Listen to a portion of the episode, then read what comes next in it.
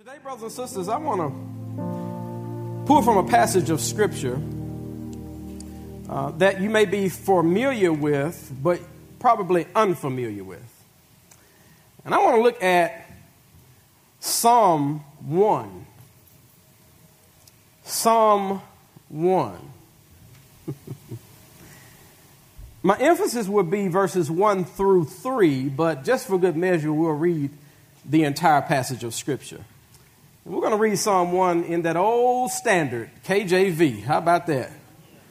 Some of you probably haven't read that KJV in a while. We're going to break it out today and blow the dust off of it. nothing wrong with uh, other translations, nothing wrong with KJV. It's, uh, I would encourage you, and I think Pastor encourages you, to always get a translation that speaks to you. Uh, you do want to make sure that it is the Word of God. Don't pull up just any old thing. It must parallel good with, with the original text. But, uh, but today we're going to look at the passage in the KJV.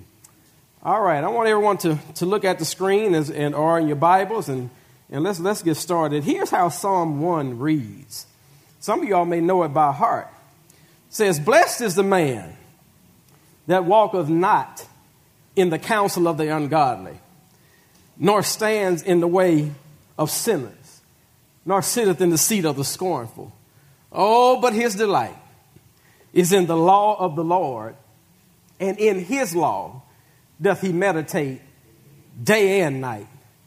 And he shall be like a tree planted by the rivers of water that bringeth forth his fruit in his season. His leaf also shall not wither, and whatsoever he doeth shall prosper. Oh, but the ungodly are not so but are like the chaff which the wind driveth away. Therefore, the ungodly shall not stand in the judgment, nor sinners in the congregation of the righteous. For the Lord knoweth the way of the righteous, but the way of the ungodly shall perish. Brothers and sisters, out of all the things that I've been preparing to say, I've been working on this message for, for quite a while in different capacities. Um, if I were to preach this message tomorrow, it would be a different thing than what I'm preaching today because I really looked at this psalm intently. But for today, I'd like to make a case for happiness. I'd like to make a case for happiness. Will Smith and his son starred in a movie that was based on the memoir of a man by the name of Chris Gardner. Gardner was a struggling salesman trying to find his way to get a piece of the American pie. And Gardner's story chronicled a life of hardship and brokenness and broken relationships and homelessness and failure, all while trying to parent his son. But Gardner was a tenacious fellow, and he finally achieved prominence as a Wall Street investor.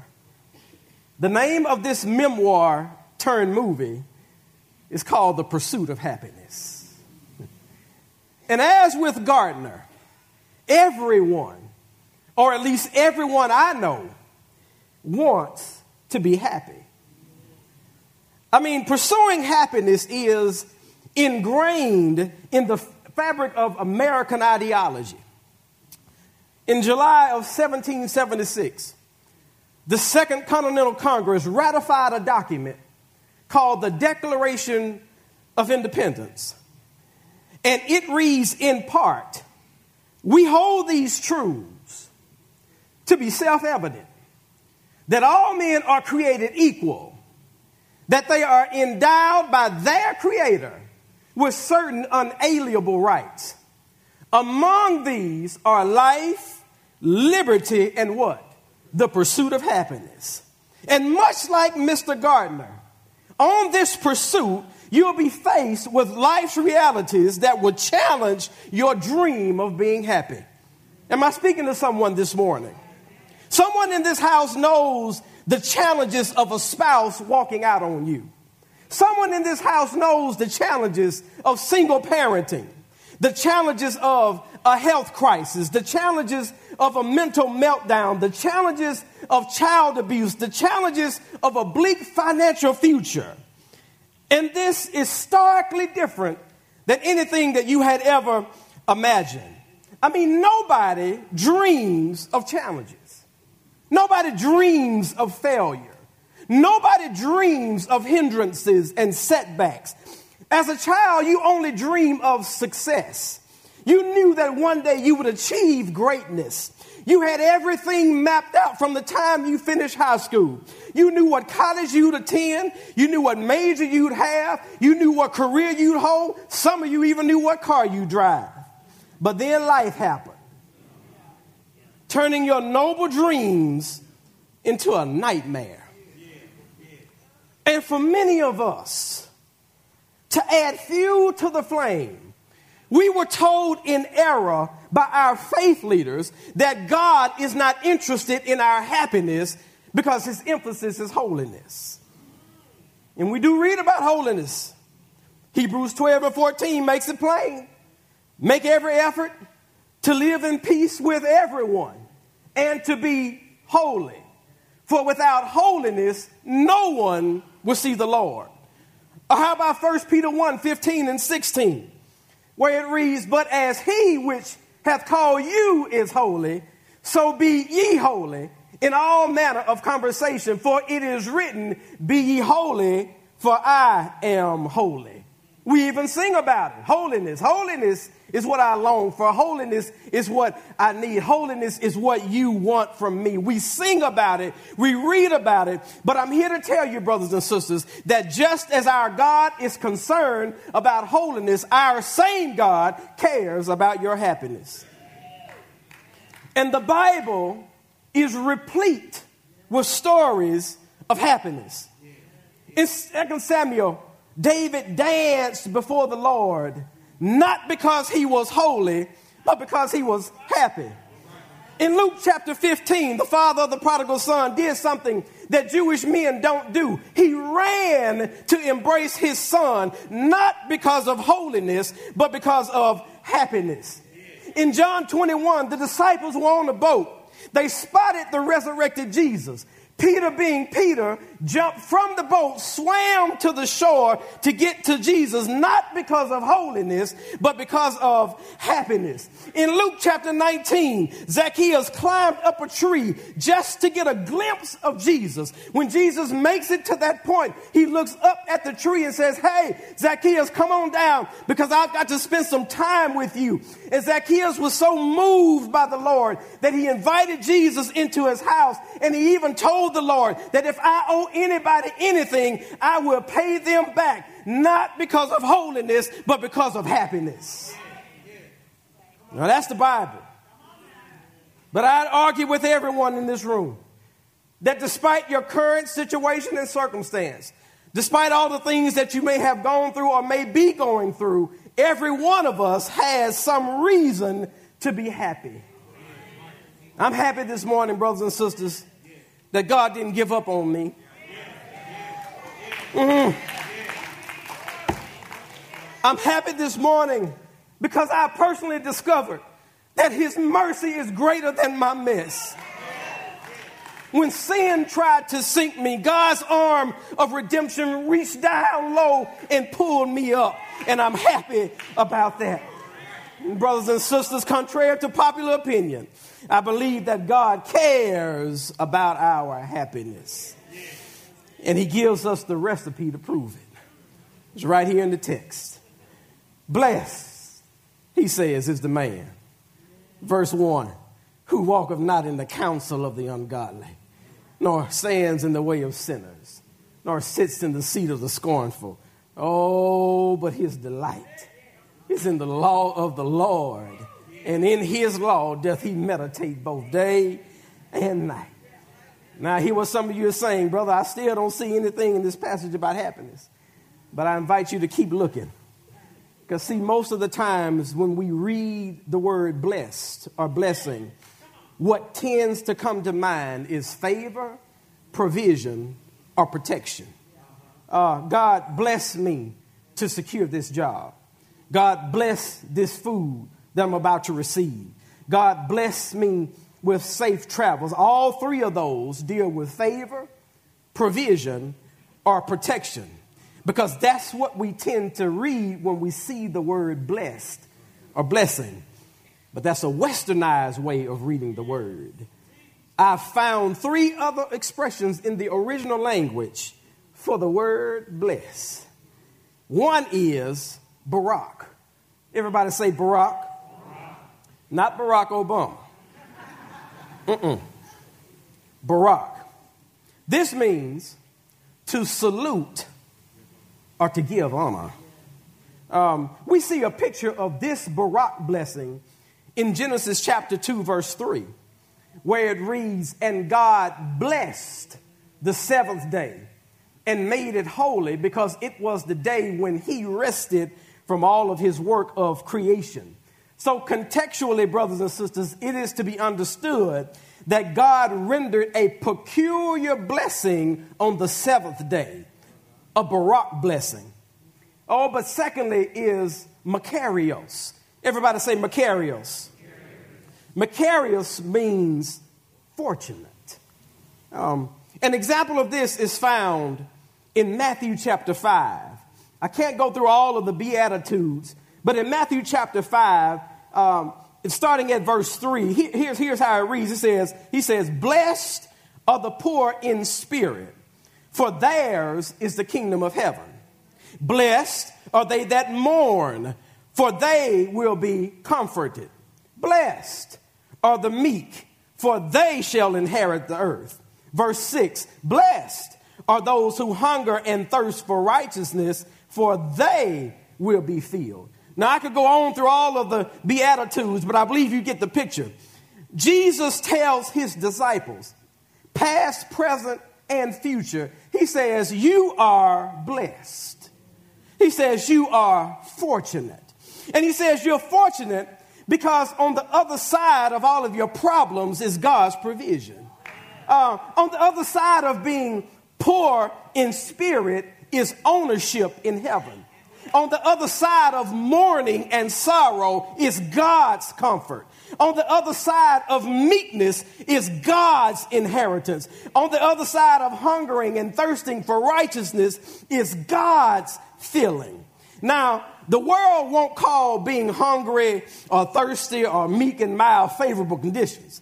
Uh, but it's important for you and I to understand that for every perceived problem that's posed to the believer is an even greater promise of provision.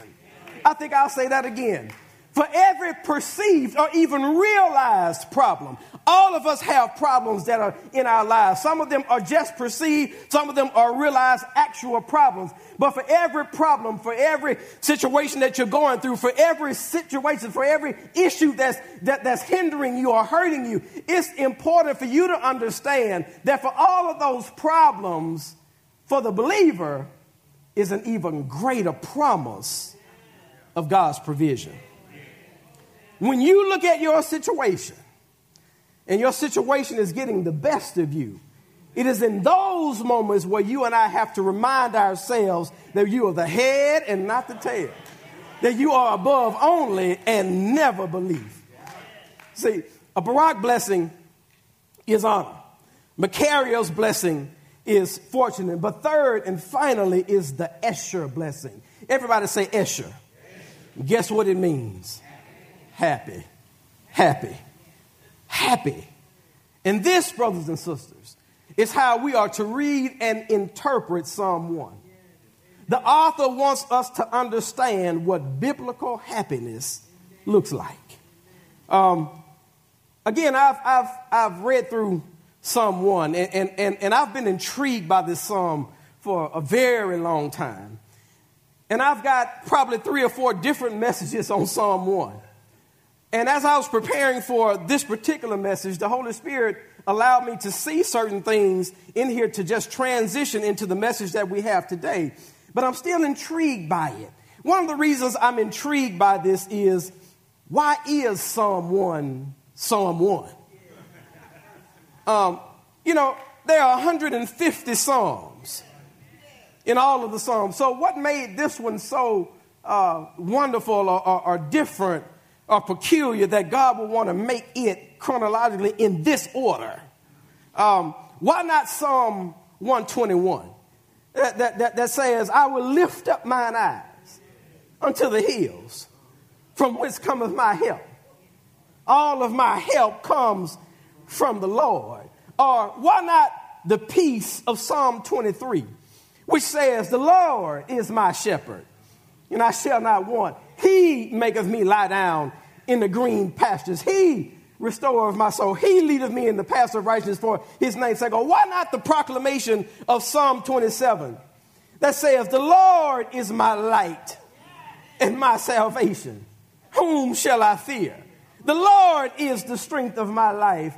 Of whom shall I be afraid? And, and, and though the peace or the praise of Psalm 121, the peace of Psalm 23, and the proclamation of Psalm 27 could have been sufficient as Psalm 1, it's as if God says, No, since man is ever on this quest to find happiness and contentment, let me begin the songs by showing you the way.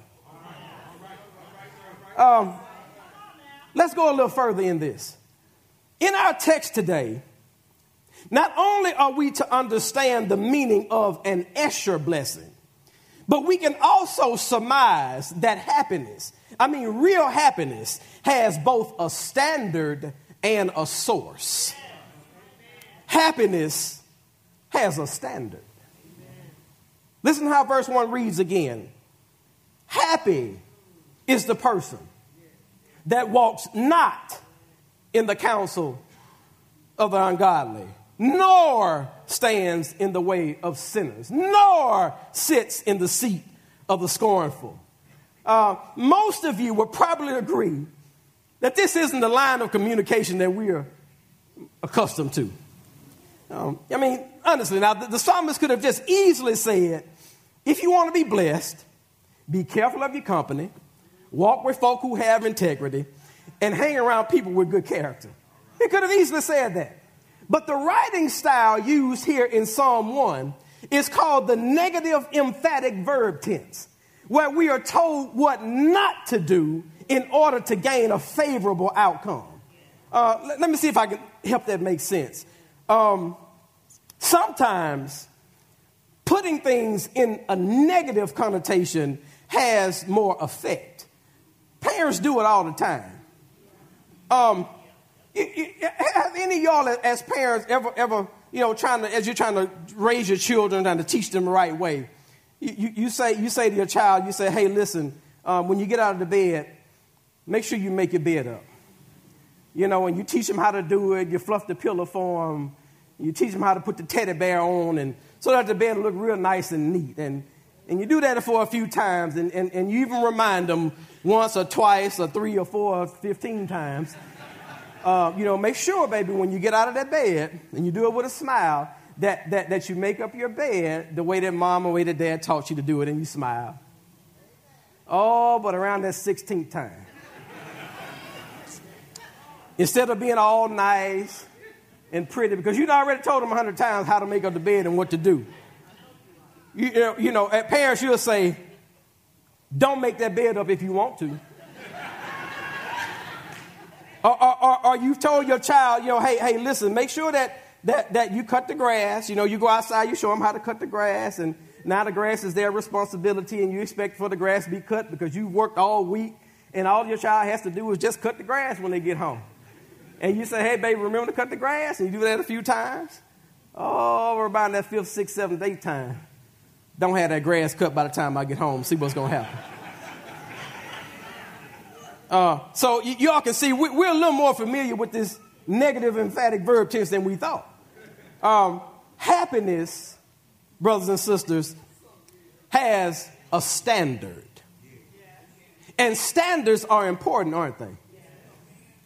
Early in America's history, before the government set up certain agencies, there were no standards as to how food was monitored.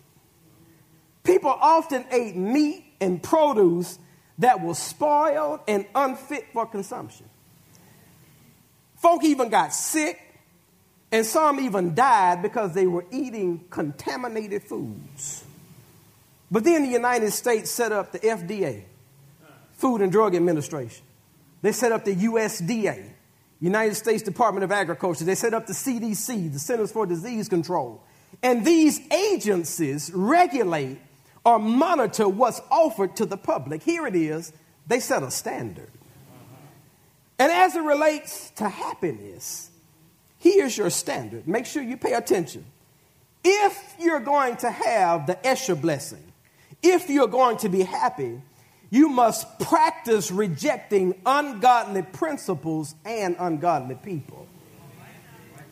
He put it on the screen. I want you to read it for yourself. If, if, if you're going to operate in the Esher blessing, if you're going to be happy in this life as a believer, you must practice rejecting ungodly people and principles. In layman terms, brothers and sisters, verse 1 tells us don't walk with anybody who engages in worthless, ungodly counsel. Don't stand with those who plan evil, and don't sit with those who scoff or mock God's word because there's a standard to uphold. Rejecting ungodly counsel is so crucial that we find it in both the Old and New Testaments. Turn to Proverbs chapter 1. In the NIV, we're going to put it on the screen. Proverbs chapter 1, beginning at verse 10, 10 through 16. Listen to what Solomon says. He says, My son, if sinful men entice you, what kind of men? Do not what? Give in to them. If they say, Come along with us, let's lie in wait for innocent blood. Let's ambush some harmless soul. Let's swallow them up alive like the grave and whole like those who go down into the pit. We will get all sorts of valuable things and fill our houses with plunder. Cast lots with us. We will share the loot. He says, My son, do not go along with them. Do not set foot on their paths, for their feet rush to evil. They are swift to shed blood. And in the New Testament, I love how Paul puts it very simply and plainly. 1 Corinthians 15 33 simply says, Do not be misled. Bad company corrupts good character. The warning is clear, brothers and sisters. When ungodly, unprincipled people entice you to do evil, reject their advice. Had a gentleman used to come to the shop. He was a uh, self proclaimed minister. He was uh, a guy who did taxes. And of course, me being in business, I'm trying to understand every tax loophole I can get legally. Because any of y'all who own a business, you understand how, how, man, listen, I don't understand how I can have a wife, four children, a cat, a dog, and a mouse, and I don't have tax breaks that will amount to something that, that I could really, you know, hold to. I owe the government almost every year for something. But, you know, that's the nature of the business. And when the gentleman came in and I was talking to him about my personal situation. I said, you know, listen, you are a guy who does taxes and you're a tax professional. Uh, you know, what, what, should I do or what, what's some things that I can claim or what some other strategies I can take to, to get as, as many of the benefits that I can, you know, without it being a problem. And so he said, Craig, I, you know, I'm going to tell you, man, uh, I mean, that's, that's really quite easy. He said, um, write off everything. I said, oh, okay, all right, that, that sounds simple. He said, um, when you go buy gas, use your business card to buy the gas. When you go to the grocery store, use your business card to go to the grocery store. When you're buying your clothes, use your business card to buy the clothes. Whenever you do, he says, use your business card to do it. He said, here's, here, here's the justification for it. He said, because everybody else does it. This is a minister, somebody who is a tax professional. I should say minister instead of tax professional. Um, and that was his advice to me. And I thanked him. And, and, and, and hurriedly got out of his presence because I knew that that was something that I couldn't do. And I'm so glad that I didn't take his advice because, listen, if, if someone come in to audit us, I'm trying to, how am I going to explain buying ice cream at Dairy Queen and bullets at Academy? I, I don't think I can do that. Um, and, and so it's important, brothers and sisters, for us to understand what the Bible says. The Bible tells us that we are not to walk, stand, or sit with sinful company because happiness has a standard. If the IRS had come into me and, and audited me, they would have robbed me of my happiness. There's some advice, brothers and sisters, that we just can't take. But secondly, not only does happiness have a standard, but happiness, brothers and sisters, has a source. Um, look at verse 2, Psalm 1, verse 2. He says simply, But his delight is in the law of the Lord. And in his law does he meditate day and night. The standard of happiness necessitates the presence of godly people and principles. In order for you to be truly happy, you've got to have godly people around you and godly principles in you. But the source of happiness is centered around delighting yourself in the Word of God.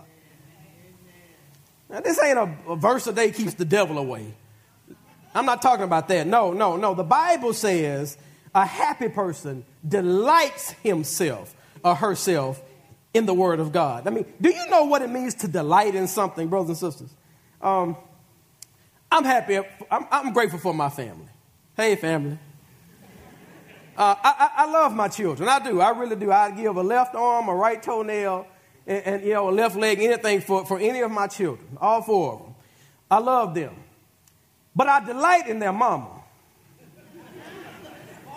Um, she's the sour, the sweet in my sour. She's the honey in my bun. She's the log in my fire. She's the helium in my balloon. Uh, I, I, I feel like the temptations when I'm around her. Come on, Jason.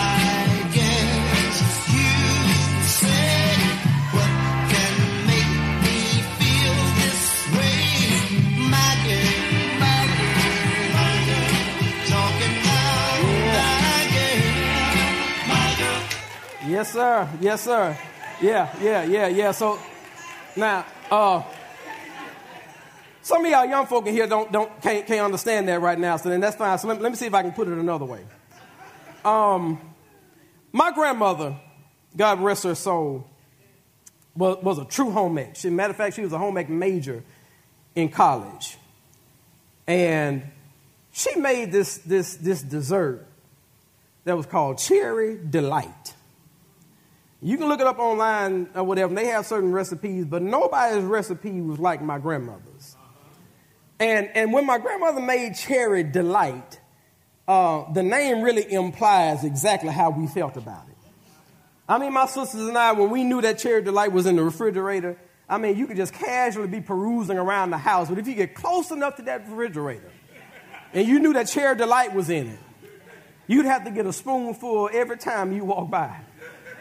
And, and listen, my, my, my, grandmother passed away back in 2003, and, and, and I thought that that recipe had died along with her.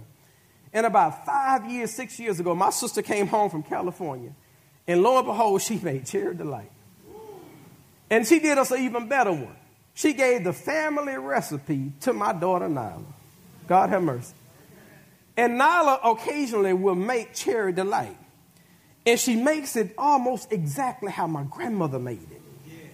And so even to this day, cherry delight don't last very long in the Pollard household.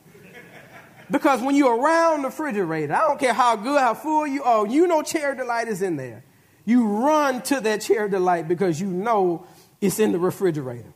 And brothers and sisters, that's exactly what God means. That's exactly how it should be in our relationship to the Lord, that we run to God's word because we delight in it. Listen, in Psalm 119, nine times David says God's word is the source of his delight. Nine times. In verse 16, he says, I delight in your decrees. I will not neglect your word. Verse 24, your statutes are my delight. They are my counselors. Verse 35, direct me in the path of your commands, for there I find what? Delight. Verse 47, for I delight in your commands because I love them. Verse 70, the, their hearts are callous and are unfeeling, but I delight in your law. Verse 77, let your compassion come to me that I may live, for your law is my what? Delight. Verse 92, if your law had not been my delight, I would have perished in my affliction. Verse 143, trouble and distress have come upon me, but your commands give me what? Delight. Verse 174, and I long for your salvation, Lord, and your law gives me over and over again, David says God's word is the source of his delight, the source of his happiness. I ran across the story of a man um, by the name of, of Dwayne. Dwayne has been locked up currently, and he has been locked up for a very, very long time. And through his experiences of incarceration and crime and conviction, uh, he opened up his heart to the Lord um, to the good news of the gospel of Jesus Christ. And now this man, Dwayne, fills his time in prison, taking all kinds of Bible correspondence. He's memorizing scriptures, and he also takes the opportunity to mentor other men who are coming into prison and to speak to them about God's love. And I want to read an excerpt of what, what Dwayne had to say. Listen to what he said. He writes, It's true. God has shown me that in His Word I can find delight in my darkest moments. I have seen so many people destroyed while in prison because they don't have an anchor. My anchor is in Christ. And as a result, I am truly content. This is a man in prison. In Christ, I find I'm more blessed than anyone I could ever imagine. I have found that by keeping my eyes on Christ, by de- finding delight in His Word, I can't lose. I look around and I see one blessing after the other. The creator of the whole universe is doing time with me. How can that not be a blessing? Mm. But nowadays, brothers and sisters, we are experiencing a drifting away from the Word of God as our source. Constitutional scholar Daniel Dreisbach wrote a book entitled Reading the Bible with the Founders of the, uh, the Founding Fathers. And Dreisbach writes that the Bible had a strong role in the last third of the 18th century. Many people knew the Bible from cover to cover. Phrases and cadences from the King James Bible affected their language. It shaped their habits of mind. The Bible was the most authoritative and accessible book of 18th century America. Christian and skeptic alike appealed to the Bible in support of their arguments. The founders who drafted the Constitution appealed to the scripture more frequently than any other source. John Quincy Adams, our nation's sixth president, stated these words. He says, It is essential that you should form and adopt certain rules or principles for the government of your own conduct and temper. Unless you have such rules and principles, there will be numberless occasions on which you will have no guide for your government but your passions. It is in the Bible you must learn them, and from the Bible you must practice them. Now, founders did not do everything right. We know that. Uh, they had faults and failures just like everybody else, but at least they had enough fortitude to lay the foundation upon the rest, upon our values that which we rest. So we're thankful that our, our nation's founders had those sort of principles in their hearts. But what if we were to compare them to what we're seeing in 2023? Those who are running our governments, both Democrat and Republican. Something is wrong, something has gone awry. In fact, in 2020, the American Bible Society released its 10th annual State of the Bible report. And this report analyzes the daily reading Bible habits of Americans. And what they found in their survey is that only 9% of their respondents read their Bible on a daily basis. It was the lowest figure in the 10 years that they have been conducting it. It's no wonder, brothers and sisters, that suicide rates are at an all time high, that marriages are falling apart, that our children and others are, are involved in alternative lifestyles, that gender dysphoria is a real thing. It's because there is a falling away from God's word as our source. For many of you today, brothers and sisters, you've turned to politics as your source. You've turned to political pundits as your source. You've turned to Fox News and MSNBC and CNN as your source. We've turned to the world, we've tuned out the word, and yet we wonder why we're so miserable. The psalmist says, The one who has the Esher blessing delights in the law of the Lord, and in his law he meditates both day and night. The record is clear, brothers and sisters. If we're going to be happy, we've got to hold on to God's word. Now, here's the question How does God's word affect our happiness? I mean, on a practical basis. Turn to Psalm 112. 112, Psalm 112, verses 1 through 3 in the NIV. Here's how it reads Praise the Lord. Blessed are those who fear the Lord, who find great delight in his commands. Verse 2 Their children will be mighty in the land. The generation of the upright will be blessed. Wealth and riches are in their houses, and their righteousness endures forever. Look at what that scripture says. He says, verse 1, he says, Blessed are those who fear the Lord, those people who find delight in God's commands. He says, Their children, those who find delight in the Lord's command, their children will be mighty in the land. Verse 3, he says, Wealth and riches are in their houses, and their righteousness endures forever. You see, for most people, happiness is generally centered around the well being of the family, the ability to provide for the family, and the security of the future awaiting your family. That's what we typically uh, identify as happiness. When the word is your source, it will swallow up all of your worries. Brothers and sisters, we've got to learn to tune in to the word of God and tune out the world that is around us. I know we've got all these things that are, are serving as distractions, but the scripture is clear. Those who fear the Lord, who find great delight in his command, will be blessed. They will be happy. But lastly, brothers and sisters, those who delight in God's word as their standard and their source find stability. Look at Psalm 1 and 3, verse 3.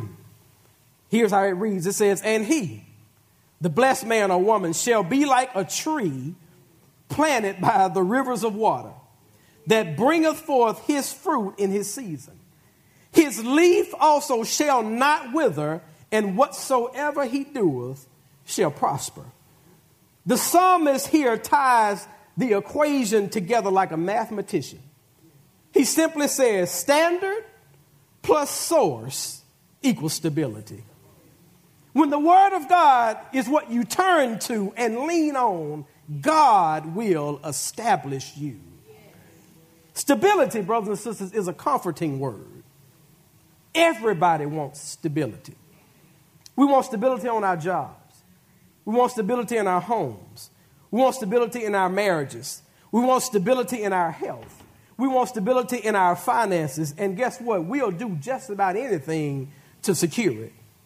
So, why aren't we seeking stability in our relationship with the Lord? Now, I can answer that. It's a matter of priorities. But for those who do, those who want to live in the Esher blessing, the psalmist says, You will be like a tree planted by the rivers of water. Listen, I want to invite all of you all to place yourself in this song. Because I think what happens is when we read the Bible, we think it was for then and there, but it's for the here and now. It's for you and it's for me. So as you read that, that, that passage, he says, and he shall be like a tree planted by the rivers of water. Place yourself in that scripture.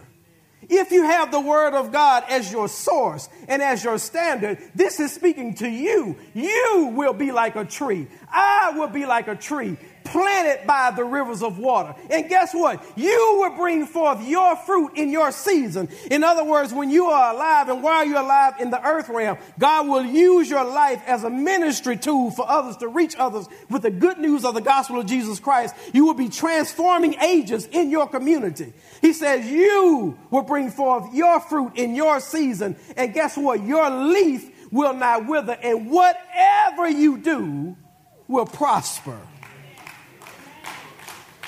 Place yourself in the scripture. This isn't for your neighbor, this is for you. It's for you. I've witnessed the effect that water has on trees. Uh, in our backyard, growing up, there used to be a creek, pretty large creek, beyond our backyard. And as a kid, we go back there and we jump, try to jump over the creek. Sometimes we didn't make it. We crawfish out the, out the creek. We throw stuff in the creek. We do play all kind of stuff, or games around that. And there were always trees that were growing and blooming around that creek. And about 10 years ago, the city of Shreveport came in and they closed in that creek. And so they shut off the water supply to the trees and to the vegetation that was there. And about three years later, we started seeing trees wither and die, and they would fall down. And matter of fact, we had to repair our fence line twice because trees that were beyond our line were falling down, huge trees, because there was no water source. There was no source. And I want, I don't want any of you, brothers and sisters, to end up like those trees. Once alive and now dead. Once fruitful and now fruitless, once firm and now fallen. God is inviting you to live a blessed life. He's inviting you to live a fruitful life. He's inviting you to live a productive life. Here it is. He is inviting you to live a happy life. But you will never get there apart from His Word. So let me encourage you today and invite you today to learn to feast on God's word. To allow the word of God to become your standard. To reject worldliness, to reject carnality, to reject ungodly people and ungodly principles, to allow the word to become the source of your delight. And there you will find unprecedented and unparalleled favor in your life. There and only there will you find happiness. Blessed is the man that walketh not in the counsel of the ungodly, nor stands in the way of the sinners, nor sits in the seat of the scornful. But his delight is in the law of the Lord, and in his law does he meditate day and night. He shall be like a tree planted by the rivers of water that bringeth forth his fruit in his season. His leaf also shall not wither, and whatsoever he doeth shall prosper.